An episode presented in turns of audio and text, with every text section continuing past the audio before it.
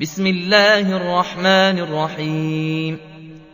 والتين والزيتون وطور سينين وهذا البلد لمين.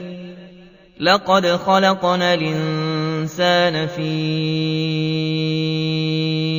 أحسن تقويم. ثم رددناه أسفل سافلين. إلا الذين آمنوا وعملوا الصالحات فلهم